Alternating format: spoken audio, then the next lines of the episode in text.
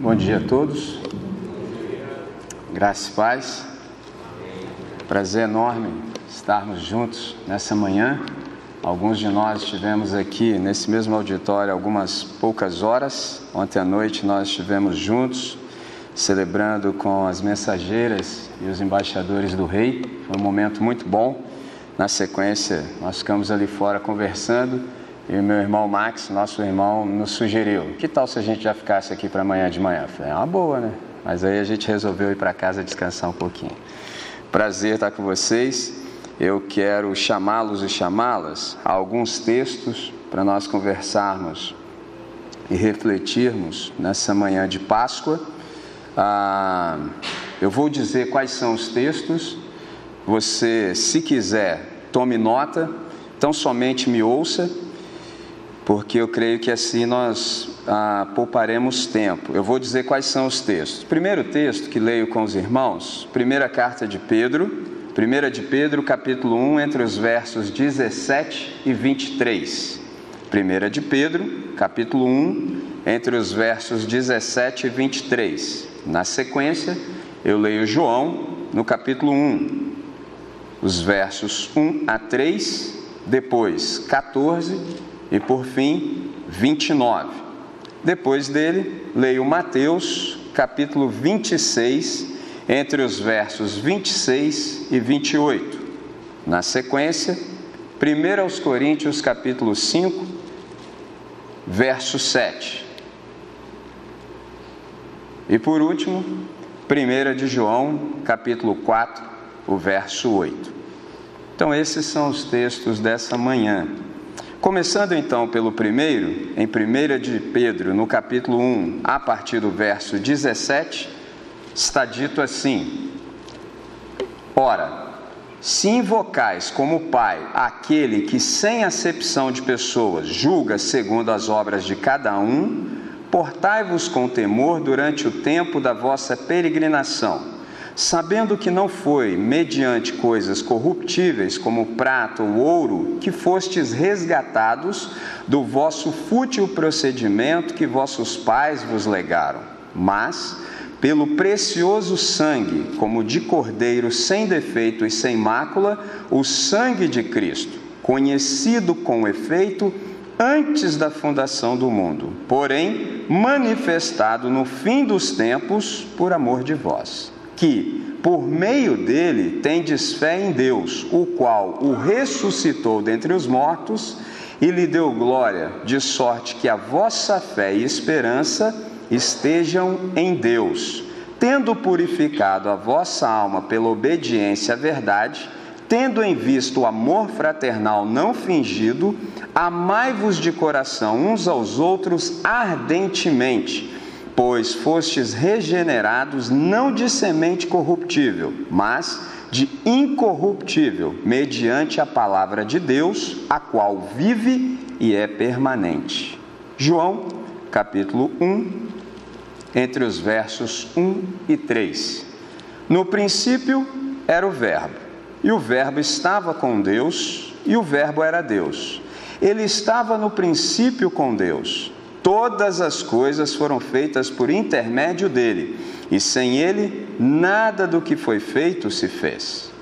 Versículo 14: E o Verbo se fez carne e habitou entre nós, cheio de graça e de verdade, e vimos a sua glória, glória como do unigênito do Pai. 29 e 30. No dia seguinte, viu João a Jesus, que vinha para ele, e disse: Eis o Cordeiro de Deus que tira o pecado do mundo. É este a favor de quem eu disse: Após mim vem um varão que tem a primazia, porque já era antes de mim. Mateus, capítulo 26, entre os versos 26 e 28.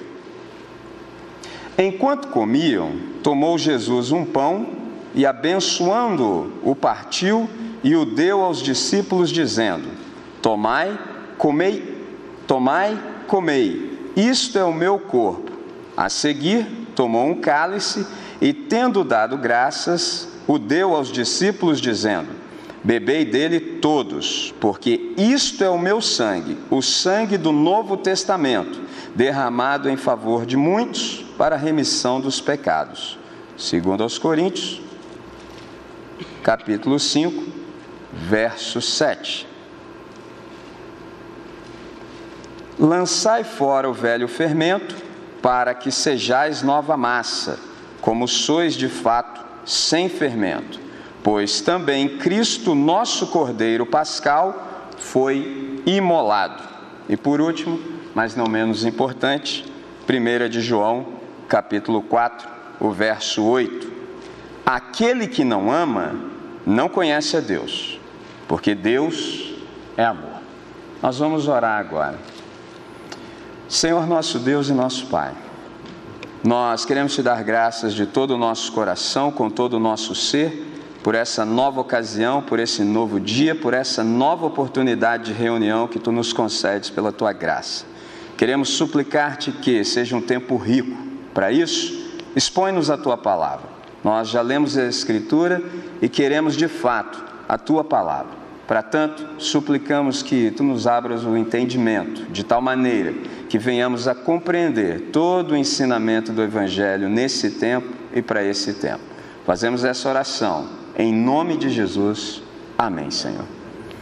Se os irmãos prestaram atenção à oração que o nosso irmão Messias fez e disseram amém, vocês perceberam qual é a tônica e qual é a direção que o Espírito Santo nos deu nessa manhã. Houve um momento da oração em que nosso irmão Messias disse que Deus, desde antes da fundação do mundo, já se ocupava com cada um de nós. E eu disse amém com todo gosto, porque eu falei, é isso aí mesmo. E é sobre isso que eu quero conversar com os irmãos exatamente nessa manhã de Páscoa.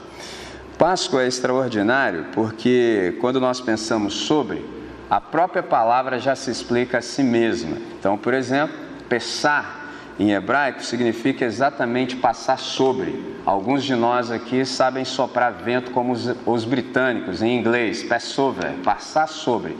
Então é simplesmente sobre isso que a Páscoa quer dizer. Nessa manhã, eu não quero fazer nenhuma alusão, por exemplo, histórica à Páscoa. Isso a gente pode fazer com toda a possibilidade quando a gente lê, por exemplo, Êxodo capítulo 12. Mas eu quero começar exatamente na eternidade. Assim como nosso irmão Messias orou, eu quero começar exatamente antes da fundação do mundo. Então é por isso que eu li esse texto que para nós é muito caro, que é o texto de 1 de Pedro, capítulo 1, entre os versos 17 a 20. Você pode me perguntar, André, por que, que você está dizendo isso? Por uma razão muito simples. Nós vivemos numa sociedade que a gente tem um sistema tudo que é ismo, você sabe que é um sistema, e tudo que tem ismo requer uma reflexão aprofundada. Nenhum ismo é bom, nenhum ismo. Então requer-se uma reflexão aprofundada. E nem sempre a gente se dá conta de quando a gente está dentro de um sistema, a gente tem uma rotina que nos leva a uma repetição que cria um ambiente que cria condicionamento. Traduzindo, você fala coisas, você repete coisas, e sempre que se perguntar por que, que você está dizendo o que está dizendo, você vai ter dificuldade de explicar. Você nem sabe. Exemplo. Semana passada eu estava no, aqui mesmo ao lado, numa rotisseria, no Hortifruti, conversando com um irmão daqui da nossa comunidade, que foi meu amigo do seminário. Hoje ele tem o prazer de andar conosco e nós com ele aqui. Nós estávamos conversando e à medida em que o tempo passa, as minhas responsabilidades aumentam e eu não posso perder tempo. Então todo o meu tempo é contado. Um dia desses eu disse até para algum grupo de pessoas, eu falei o seguinte: se você me vê presente em alguma coisa, não tenha dúvida de que aquilo é importante para mim, senão não estarei presente, não tenho mais tempo.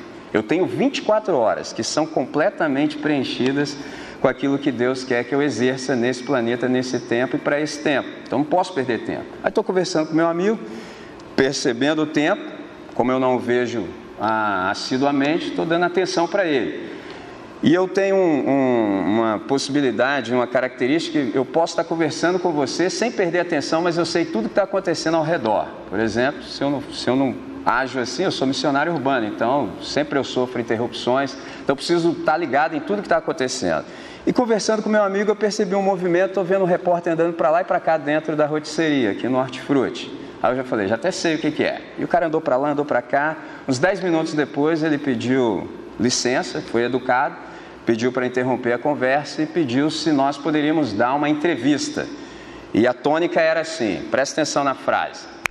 Nós estamos na época de Páscoa. Você, na época de Páscoa, tem o costume de consumir chocolate? Olha a frase. Nós estamos na época de Páscoa. Nessa época, você tem o costume de consumir chocolate? Tem informações nessa frase que não, não casam. Desde quando Páscoa tem alguma coisa que ver com chocolate? Páscoa não tem nada que ver com chocolate. Se eu quisesse ser politicamente correto, eu te diria assim: Páscoa é infinitamente mais do que chocolate. Mas como eu não fui chamado para ser politicamente correto, fui chamado para ser radical, radical tem que ver com raiz, eu te digo, Páscoa não tem nada que ver com chocolate. Só que eu penso rápido, eu olhei, olhei para o camarada, olhei o tempo que eu tinha que era exíguo e não podia contribuir em nada. Então eu falei, não vou estragar sua entrevista, né? Deve ter um montão de gente aí que não tem a consciência que eu tenho que pode te dar a entrevista que você precisa, porque eu só vou estragar sua vida. O problema que a gente tem exatamente hoje é exatamente esse. Por exemplo, eu me lembro de um homem chamado Joseph Goebbels, que foi o ministro ah, de comunicação do Hitler, e ele cunhou uma frase extraordinária. Ele disse que uma mentira repetida mil vezes se torna verdade. É por isso que hoje você fala Páscoa e chocolate, ninguém sente nada. Ou poucos sentem alguma coisa, poucos sabem o real significado da Páscoa. Esse é um problema que a gente tem, a nossa consciência começa a ficar anestesiada. E quando você tem a sua consciência anestesiada, você começa a aceitar tudo de modo acrítico. Você nem, você não fala mais nada, você só aceita, afinal de contas está todo mundo aceitando, por que você seria diferente? Esse é o ponto. Quando você é um membro da comunidade dos discípulos de Jesus de Nazaré, você está sempre no contrafluxo. Eu descobri há pouco tempo, mas eu não sabia, eu não sabia que peixe não nadava a favor da corrente. Peixe sempre nada contra a corrente. O dia que você perceber um peixe nadando a favor da corrente, não tenha dúvida de que ele está morto. Como nós somos aqueles que experimentamos a ressurreição, nós estamos sempre no contrafluxo. Pegou a ideia? Então, nessa manhã, qual é a ideia que eu estou trazendo para os irmãos? A gente está dentro de um sistema. Sistema, alguns chamam de capitalismo. Eu prefiro trocar o I pelo E. Na verdade, para mim é o capitalismo. Esse sistema, ele sempre encontra um modo de distorcer, de esvaziar o sentido e significado, de comercializar, de monetizar e lucrar com todas as datas. É fantástico o que o capitalismo sabe fazer. É fantástico. Qualquer data ele sabe esvaziar o sentido, sabe distorcer e ganhar dinheiro com isso. Se você não tiver antenado no evangelho, você vai junto. E nem se dá conta, ainda acha coisa absurda. É igual as pessoas falam assim, mas você não tem árvore de Natal, não? Eu falei, mano, o que, que você está falando, cara? Tem coisas que não cabem na mesma frase, irmão. O que, que Natal tem que ver com árvore? Entendeu? Mas isso é uma questão pessoal, mas é só para você entender o sentido. As pessoas vão aceitando as coisas de modo acrítico, e se você se posicionar, isso é escandaloso, mas que seja. Alguém precisa fazer isso. Então, quando a gente se dá conta, a gente começa a perceber que a gente começa a ter outros interesses, por exemplo, num momento como esse. As pessoas pensam em viagens, as pessoas pensam em chocolate, pensam em coelho e tudo, evidentemente, a preços exorbitantes. Eu gosto muito de uma frase de um irmão nosso, que já foi convocado para a glória, chamado John Stott, quando ele disse assim: crer é também pensar. Acho isso fantástico, porque andar com Jesus de Nazaré e não fazer uso da massa encefálica é um pecado gravíssimo. A gente precisa pensar sobre aquilo que Deus já nos revelou. Por exemplo, quando a gente pensa exatamente em Páscoa, no meio desse contexto, a gente percebe que o sentido real ele fica ou completamente perdido ou, na melhor das hipóteses, distorcido e obscurecido. Agora, o interessante é que o Evangelho, você sabe, ele é a ressignificação de todas as coisas. Quando a gente entra no Evangelho, uma coisa linda que acontece conosco é ganharmos um batismo de lucidez. Você dá um mergulho na luz, você começa a ver todas as realidades do jeito que elas realmente são. Isso é fantástico. Nada mais para você agora está encoberto, nada mais está em trevas. Você começa a ver todas as coisas como elas realmente são. Então, qual é a proposta nessa manhã?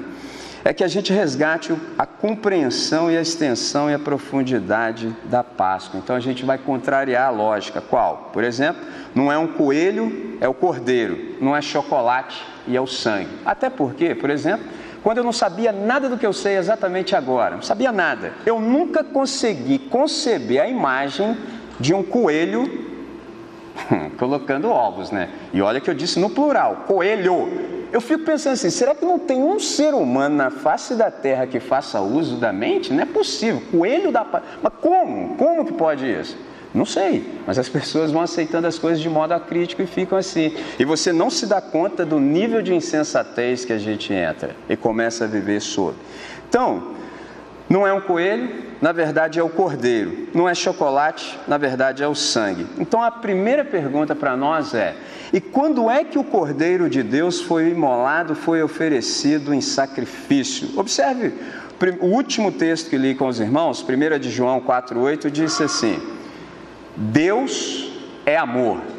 Interessante, isso aqui não é uma descrição, por exemplo, ontológica, não está falando acerca do ser de Deus. Ninguém tem essa pretensão, ninguém tem essa possibilidade. Na verdade, isso aqui é uma descrição relacional, está dizendo que a família Deus vive assim, em amor. Amor é o nome do relacionamento que a Trindade tem entre si. Você sabe que Deus é uma família, Deus é uma comunidade, é o Pai, o Filho e o Espírito Santo. Qual é o nome desse relacionamento? A Bíblia Sagrada nos diz que o nome desse relacionamento é amor. Então, por exemplo, um modo da gente explicar isso seria o seguinte: na solidão de Deus, Deus não tem necessidade de nada, nada, não tem carência de nada. É até difícil dizer o que eu vou dizer agora, porque quando a gente lida com Deus, a gente lida com a eternidade, e eternidade não é medida de tempo, eternidade é ausência de tempo. Então é difícil, por exemplo, como é que eu vou falar sem conjugar verbos? Mas como eu vou conjugar um verbo num ambiente que não existe tempo? Então, só para que você possa ter uma visão pálida, num dado momento, Deus decidiu criar. Aí você pode me perguntar, André, e por que é que Deus, que não tem carência de nada, resolveu criar? Tem um poeta nosso que entendeu a razão, Djavan, porque o amor não cabe em si. Olha que coisa fantástica, Deus não tem carência de nada, não precisa fazer nada, está satisfeito consigo mesmo. Mas, como o Djavan acertou, diz perfeitamente isso, só pode ser obra da graça comum. O amor não cabe em si. Por exemplo, essa é uma razão pela qual nós evangelizamos. Nós não conseguimos ficar com a boa notícia só para nós. A gente não consegue, ainda que a gente não queira, sai pelos poros. Quem está perto percebe. Percebe que a gente tem o bom perfume de Cristo, a gente exala. Então o amor não cabe em si. Num dado momento, exatamente, Deus decide criar. E aí há um conselho na família Deus. O pai diz: vamos criar. Terceira pessoa da Trindade Espírito Santo diz: eles vão entrar em rebelião, eles vão seguir o adversário, e se eles deixarem a nós, que somos o ambiente existencial deles, Atos 17, 28 diz isso, porque nele nós vivemos, nos movemos e existimos. Fora de Deus não há nada. Então o Espírito Santo diz: eles vão entrar em rebelião. E se eles entrarem em rebelião, nós teremos que lançá-los para a não existência. É mais infinitamente do que morrer. É desexistir. É isso. Segunda pessoa da Trindade diz assim: Eu pago. Pode criar, porque eu pago. O que, que está sendo dito, por exemplo, nesse texto que é muito caro para nós de 1 de Pedro, capítulo 1, entre os versos 17 e 23? Que a cruz, ela é pré-histórica. A gente precisa fazer uma distinção entre a cruz e a crucificação. Nem sempre a gente percebe essa distinção e, por não perceber, a gente não consegue viver toda a riqueza do Evangelho como deveríamos. A cruz, ela é pré-histórica. Antes de Deus dizer haja luz, ele precisou dizer haja cruz. Porque se Deus não tivesse dito haja cruz, antes de dizer haja luz, não haveria possibilidade de se criar e fazer a manutenção de toda a criação. E a sua pergunta é: por quê? Porque Deus, você sabe, o texto nos informa em Isaías, Deus é santo, santo, santo. Por que, que é santo, santo, santo? Porque em hebraico não existe superlativo. Então não dá para falar em hebraico que Deus é santíssimo. O que, que o texto quer ensinar para mim e para você? Que Deus é absolutamente santo. Mas tem um problema. Qual é o problema? Nós somos completamente pecado. Não é que nós somos pecadores, nós somos pecado. Da planta dos pés ao alto da cabeça, Isaías 1,6 nos informa que não há nada são em nós. E todas as vezes que eu tenho oportunidade, eu lembro aos irmãos: pecado não é o que fazemos, pecado não é o que cometemos, Pecado é o que somos, pecado é um status, é um estado. A única maneira que Deus tem de resolver o pecado é matando, não tem outro jeito. Tem gente que às vezes vacila e fala assim: Eu estou desse jeito aí que Deus está pesando a sua mão sobre mim. Falou, oh, rapaz, eu falei, você é um cara forte demais. Oh, quem é aquele na face da terra que consegue suportar a mão de Deus sobre? Como assim? Mas a gente vai repetindo as coisas, vai repetindo. O irmão falou, achei bonito, vou falar também, é coisa boa. Aí. E você não se dá conta. A pergunta é: se o salário do pecado é a morte, Deus é santo, perguntar-se-ia como é que um Deus santo pode carregar em si pecadores? Porque eu disse que Deus é o nosso ambiente existencial. E como é que um Deus santo vai carregar em si pecadores? Os anticorpos da santidade de Deus deveriam nos expelir. Aí eu te pergunto, e como é que isso não aconteceu? Exatamente pelo que o Pedro nos informou. Esse texto de 1 de Pedro é antes de Gênesis 1. Antes de Deus criar os céus e a terra, ele já tomou providências. Não foi essa a oração do nosso irmão Messias? Providência. O que, que é providência? É providere, ver antecipadamente e resolver o que há para ser resolvido. O que, que isso significa na minha e na sua vida? Deus não pode ser surpreendido. Deus, na verdade, é surpreendente. Nada do que Deus quer sofre solução de continuidade. Traduzindo mais ainda, Deus fez, Deus fez o fim antes do começo. Tudo o que ele quer já está assegurado. É só você ler a última página da sua Bíblia, falando de um modo que toda a juventude compreende e os mais idosos vão aprender agora. Existe algo chamado spoiler. Qualquer assist... ah, daqueles que assistem a Netflix sabe disso. Não me dê os spoilers, ou seja, não me conte o final. Olha o spoiler aqui, ó. Novo Testamento, Apocalipse. Quando você quiser saber como é que vai ser no fim, é só você ler a última página da sua Bíblia, você já sabe tudo. Agora a grande questão é: eu estou no fim de Deus? Esse é o ponto. Eu estou no fim de Deus, porque eu já sei que no fim alguns não estarão nesse fim. Quem não vai estar nesse fim? Aqueles que não têm a cobertura do sangue. Esses não estão no fim com Deus. Por que é que nós temos um espaço como esse? Para que a gente se arrependa, para que a gente dê razão para Deus, para que Deus resolva o que é para ser resolvido, para que a gente também conste lá no final. É um negócio extraordinário. Quando a gente olha para esse texto, a gente percebe então que há essa distinção. A gente se dá conta de que a cruz, ela vem antes de tudo, inclusive da crucificação, porque a cruz está na eternidade. E a crucificação está na história. Então a cruz ela é pré-histórica, ou seja, antes de Deus dizer haja luz, ele disse haja cruz. Porque se ele não tivesse dito haja cruz, antes de dizer haja luz, não haveria possibilidade de criar e sustentar a criação. A cruz, portanto, da história é somente a cruz da crucificação. É quando aquela cruz da eternidade ganha concreção histórica. Qual é o problema que a gente tem? Que a maior parte das pessoas acha que a nossa salvação, por exemplo, ela vem tão somente do sofrimento de Jesus por nós na cruz do Calvário. E não é verdade. Você pode me perguntar, André, por que, que não é verdade? Porque sofrimento não salva ninguém. Sofrimento não salva ninguém. Sofrimento apenas amargura e mata. E aí a próxima pergunta é: e de onde é que de fato vem a nossa salvação? A nossa salvação não vem da crucificação, mas a nossa salvação vem da cruz que é pré-histórica. O que é crucificação?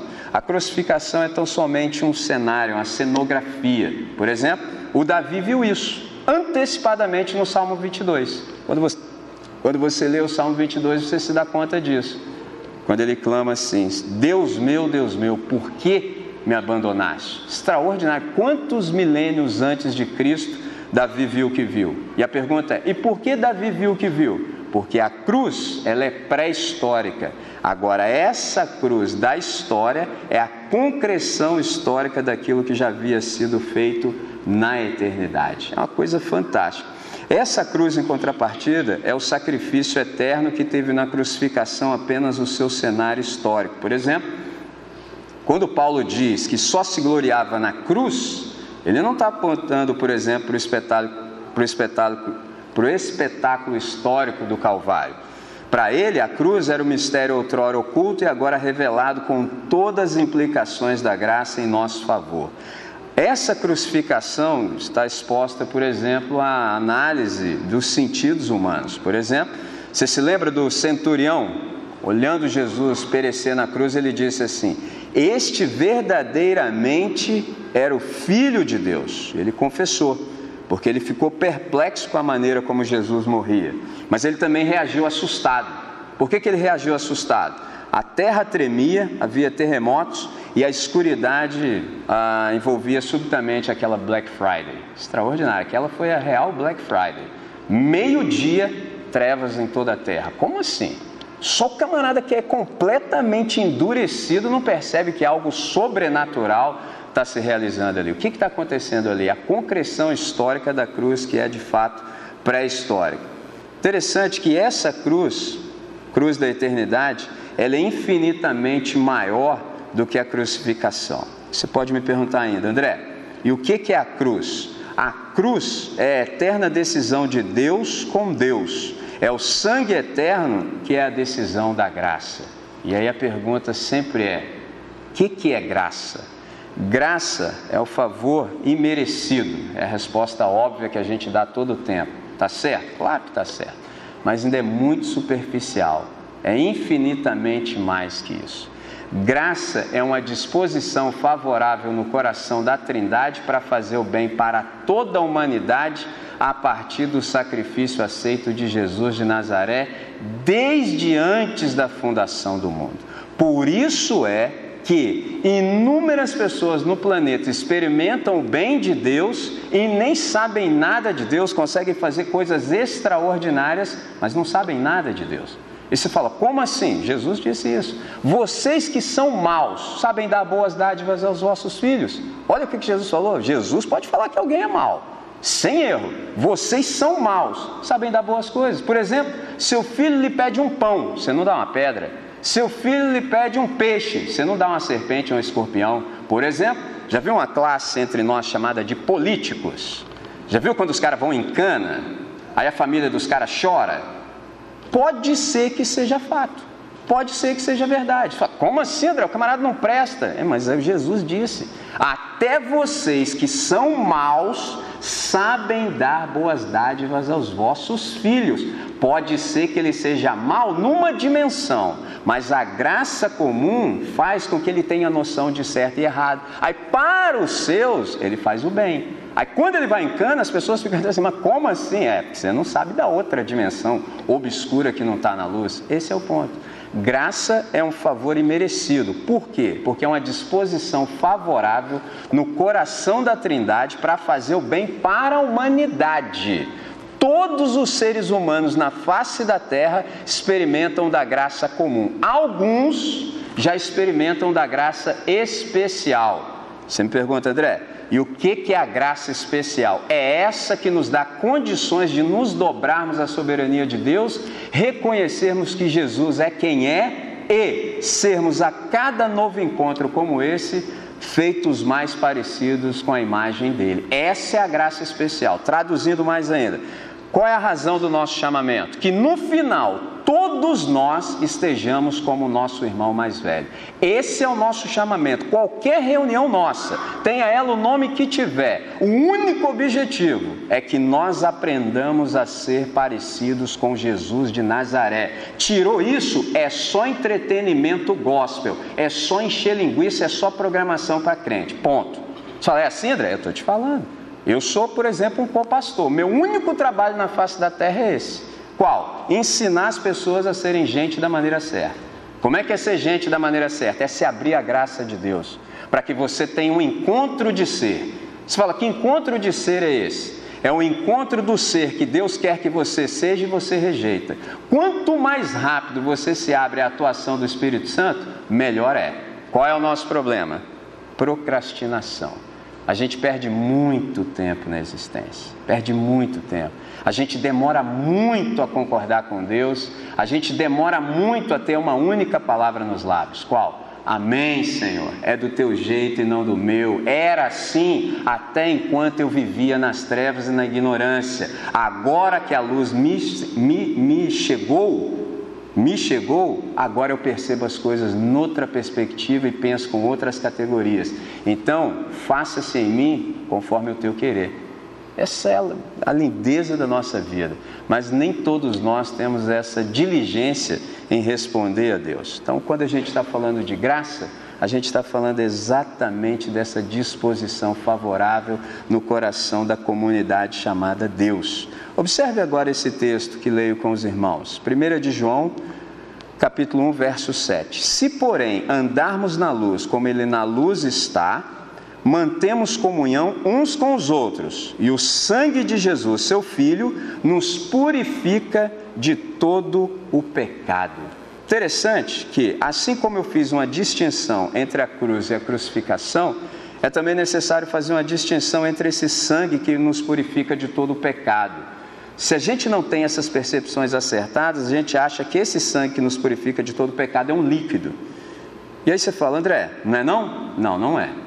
Só, como que não é? Por exemplo, pastor Carlos sugeriu que aqueles que participam da classe dos catecúmenos lessem Hebreus. E o Zion chegou lá em casa falando sobre isso. Falei, ô oh, rapaz, vamos ler isso aqui agora.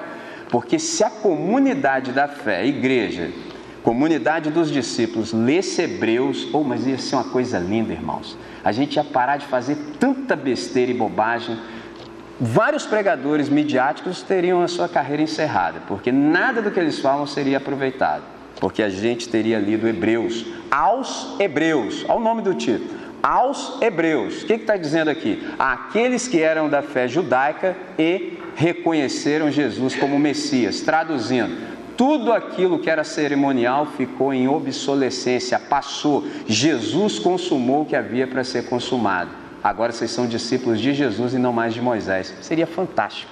As nossas nomenclaturas mudariam. Por exemplo, você nunca ouviria alguém dizendo assim: Eu sou levita na casa do Senhor. É duas informações que não cabem. Hoje, como? Aí você tem que ter bom humor. Você pode falar para o cara assim: Você é descendente de Levi? Aí o cara vai te olhar com aquele cara de ponto de interrogação. Hã? Só é, você ser levita, aí você com mais bom humor ainda fala assim: Você está praticando agora a arte da magia, da mágica? Porque assim, ser levita? Tem que ser assim, irmão, porque para tratar isso, não tem como tratar isso com seriedade. Eu sou discípulo de Jesus de Nazaré, isso caiu em obsolescência. Isso não existe mais. Para você ser levita, você... e outra, quem falou que ser levita também é ser músico? Você quer carregar assim o tabernáculo nas costas? Isso você não quer não, né? Você quer ficar só no holofote. Já entendi, irmão. Tudo nomenclatura que ainda está em uso, porque as pessoas não sabem desse texto aqui de Hebreus. Separei só um para a gente ler, Hebreus capítulo 10. Observe a partir do verso 1. Ora, visto que a lei tem sombra dos bens vindouros, não a imagem real das coisas, nunca jamais pode tornar perfeitos os ofertantes, com os mesmos sacrifícios que ano após ano perpetuamente eles oferecem Doutra sorte não teriam cessado de ser oferecidos, porquanto os que prestam culto, tendo sido purificado uma vez por todas, não mais teriam consciência de pecados. Entretanto, nesses sacrifícios faz-se recordação de pecados todos os anos, porque é impossível que o sangue de touros e de bodes remova pecados. Está escrito aqui, ó. O sangue que nos salva nunca foi um líquido. E você fala, André, se não é um líquido, qual é o sangue que de fato nos purifica de todo pecado? O sangue que nos purifica de todo pecado é uma oferta de amor perdoador que existiu como tal ainda antes que qualquer forma de sangue tivesse sido criada. Ponto é o texto de 1 de Pedro, capítulo 1, entre os versos 17 e 23. Portanto, a decisão da comunidade de Deus é anterior à criação. Quando a gente leu João, a gente percebeu isso. João 1, entre os versos 1 e 3. Jesus é o Verbo. O Verbo estava com Deus e o Verbo era Deus. Então, Jesus, antes mesmo da sua encarnação, ele se ofereceu para se entregar como oferta definitiva pelo pecado.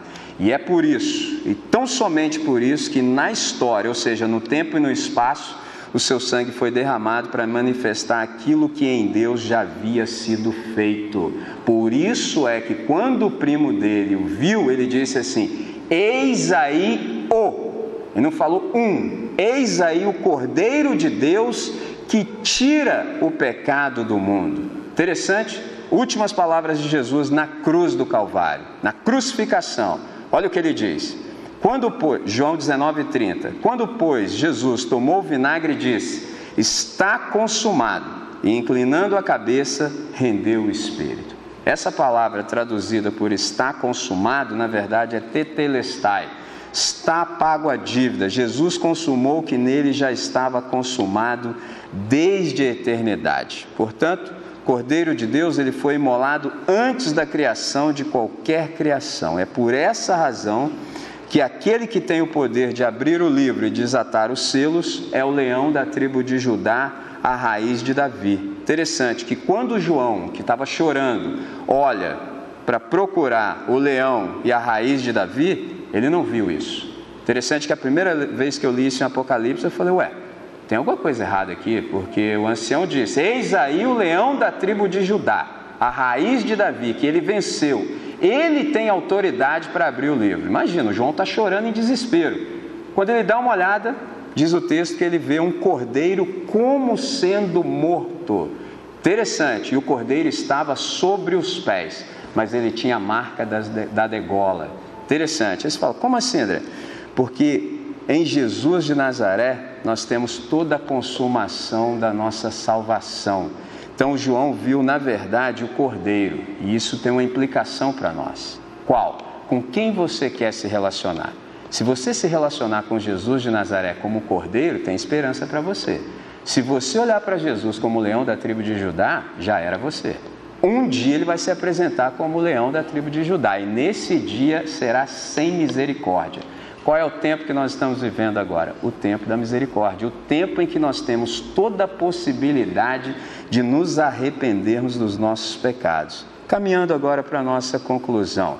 Quando a gente olha para esse texto da primeira de Pedro, a gente percebe que há aqui uma redenção e há aqueles que foram redimidos, os resgatados. Observe nesse texto que essa redenção nos oferece uma libertação, uma libertação cultural. Observe o verso 18. Sabendo que não foi mediante coisas corruptíveis como prata ou ouro, que fostes resgatados do vosso fútil procedimento que vos legaram os vossos pais. Por exemplo, há 10 anos eu sou abençoado com a, mater, com a paternidade. Eu cuido de duas pessoas. Uma delas se chama Zion, esse tem 10 anos, e o irmão dele, que é o Noah Lion, que tem 5 anos. Eu me esforço para ensinar o melhor que eu posso para eles. Mas observe o texto. Nós fomos resgatados do vosso fútil procedimento que os nossos pais nos legaram. Lembra que Jesus disse que, mesmo a gente sendo mal, sabe dar boas dádivas aos filhos? Eu penso que assim, o camarada para ensinar maldade para o filho, ele tem que estar num nível de maldade muito alto, porque geralmente isso não acontece. O que, que esse texto quer dizer para nós? Que a melhor educação que a gente recebeu perto daquilo que Deus tem para nós ainda é vaidade, ainda é fútil. E nós estamos libertos também dessa criação. Você fala, como assim, André? É, ué. por isso que Jesus fala assim: quem ama mais o seu pai ou a sua mãe do que a mim, vocês querem completar? Não é digno de mim. Por quê? Seu pai e sua mãe não são seus modelos definitivos. Sou eu. Chega um momento na vida em que a gente precisa deixar clara a nossa lealdade. Tem momentos em que, para obedecer a Deus, você vai ter que desobedecer bastante gente. Olha onde ele começa. Nós experimentamos essa libertação cultural. Lembra que quando eu comecei eu disse que a gente está inserido num contexto? Então, nós estamos livres desse contexto. A gente não precisa pensar como todo mundo, por uma razão simples. Nós não temos vocação para ser todo mundo. Observe que o texto diz: Fostes resgatados. Então agora nós passamos a pertencer a esse povo redimido de Deus. As nossas vidas pertencem ao Senhor e essa vida que pertence a Deus, ela começa a ser santificada, ou seja, separada para o uso exclusivo de Deus. E essa santificação nos leva à celebração. Qual é a ideia aqui? Que a vida de cada membro da comunidade dos discípulos é uma festa contínua e ela é expressa exatamente na Eucaristia, que é uma palavra que a gente às vezes perdeu o sentido e o significado. É uma palavra nossa, que é a festa cristã, cristã da ação de graças. O que, que a gente celebra na Páscoa? A gente celebra esse cordeiro simbólico que ele aparece desde Gênesis, ganha concreção ritual em Êxodo e culmina na cruz do Calvário. Nós estamos celebrando a ressurreição. Interessante que nós cantamos dois, duas canções muito pertinentes e muito apropriadas. Eu me lembro que a segunda delas, a, do cantor cristão, no 101, fala sobre ressurgir. Interessante, por quê? Nem sempre a gente se dá conta porque a gente repete. Eu me lembro que domingo próximo passado eu disse para vocês que Jesus não ressuscitou.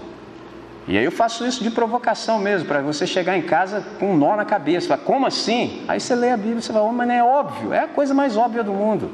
Qualquer pessoa que usa massa encefálica sabe disso. A gente às vezes só deixa de saber porque a gente repete ao invés de refletir. Porque morto não pode cometer ação. Jesus morreu mesmo. Porque se você fala que Jesus ressuscitou, pode aparecer um camarada que não crê e falar assim: ele morreu mesmo.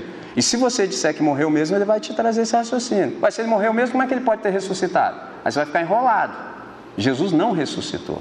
O Pedro disse isso para nós, no texto que a gente leu. Ele foi ressuscitado.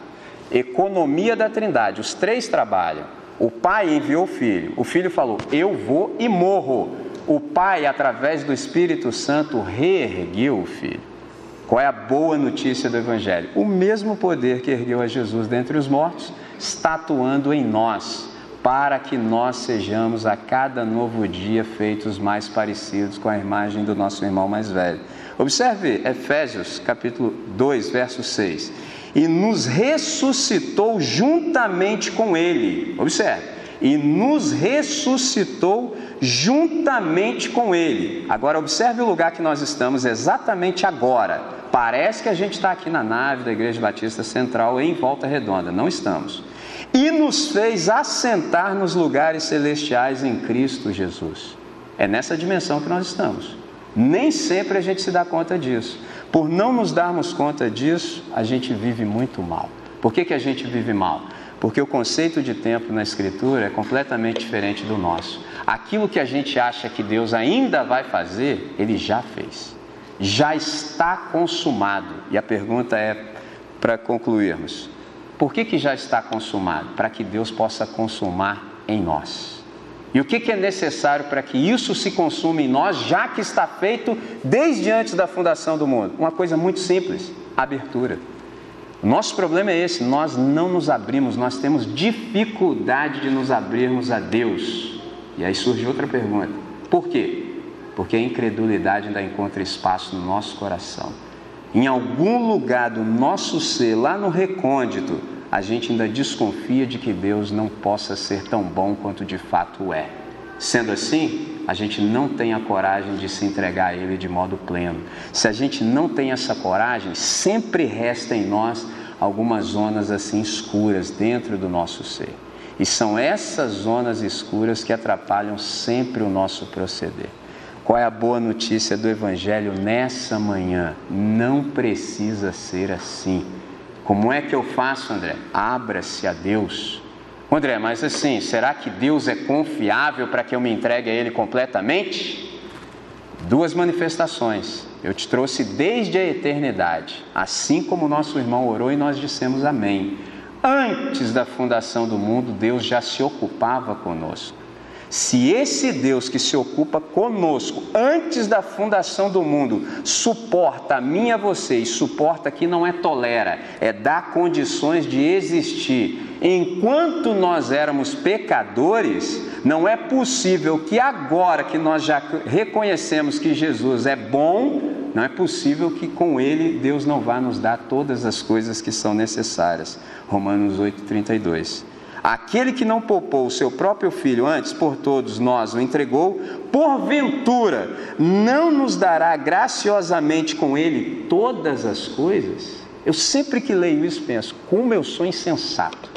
Porque isso é duvidar de Deus na face dele. E eu só faço isso porque a incredulidade ainda encontra espaço no meu coração. Como é que eu vou duvidar de um ser que enviou o filho que ele tem de mais precioso para morrer em meu lugar e eu tenho a coragem de dizer na face dele que eu não concordo com ele porque eu tenho desconfiança?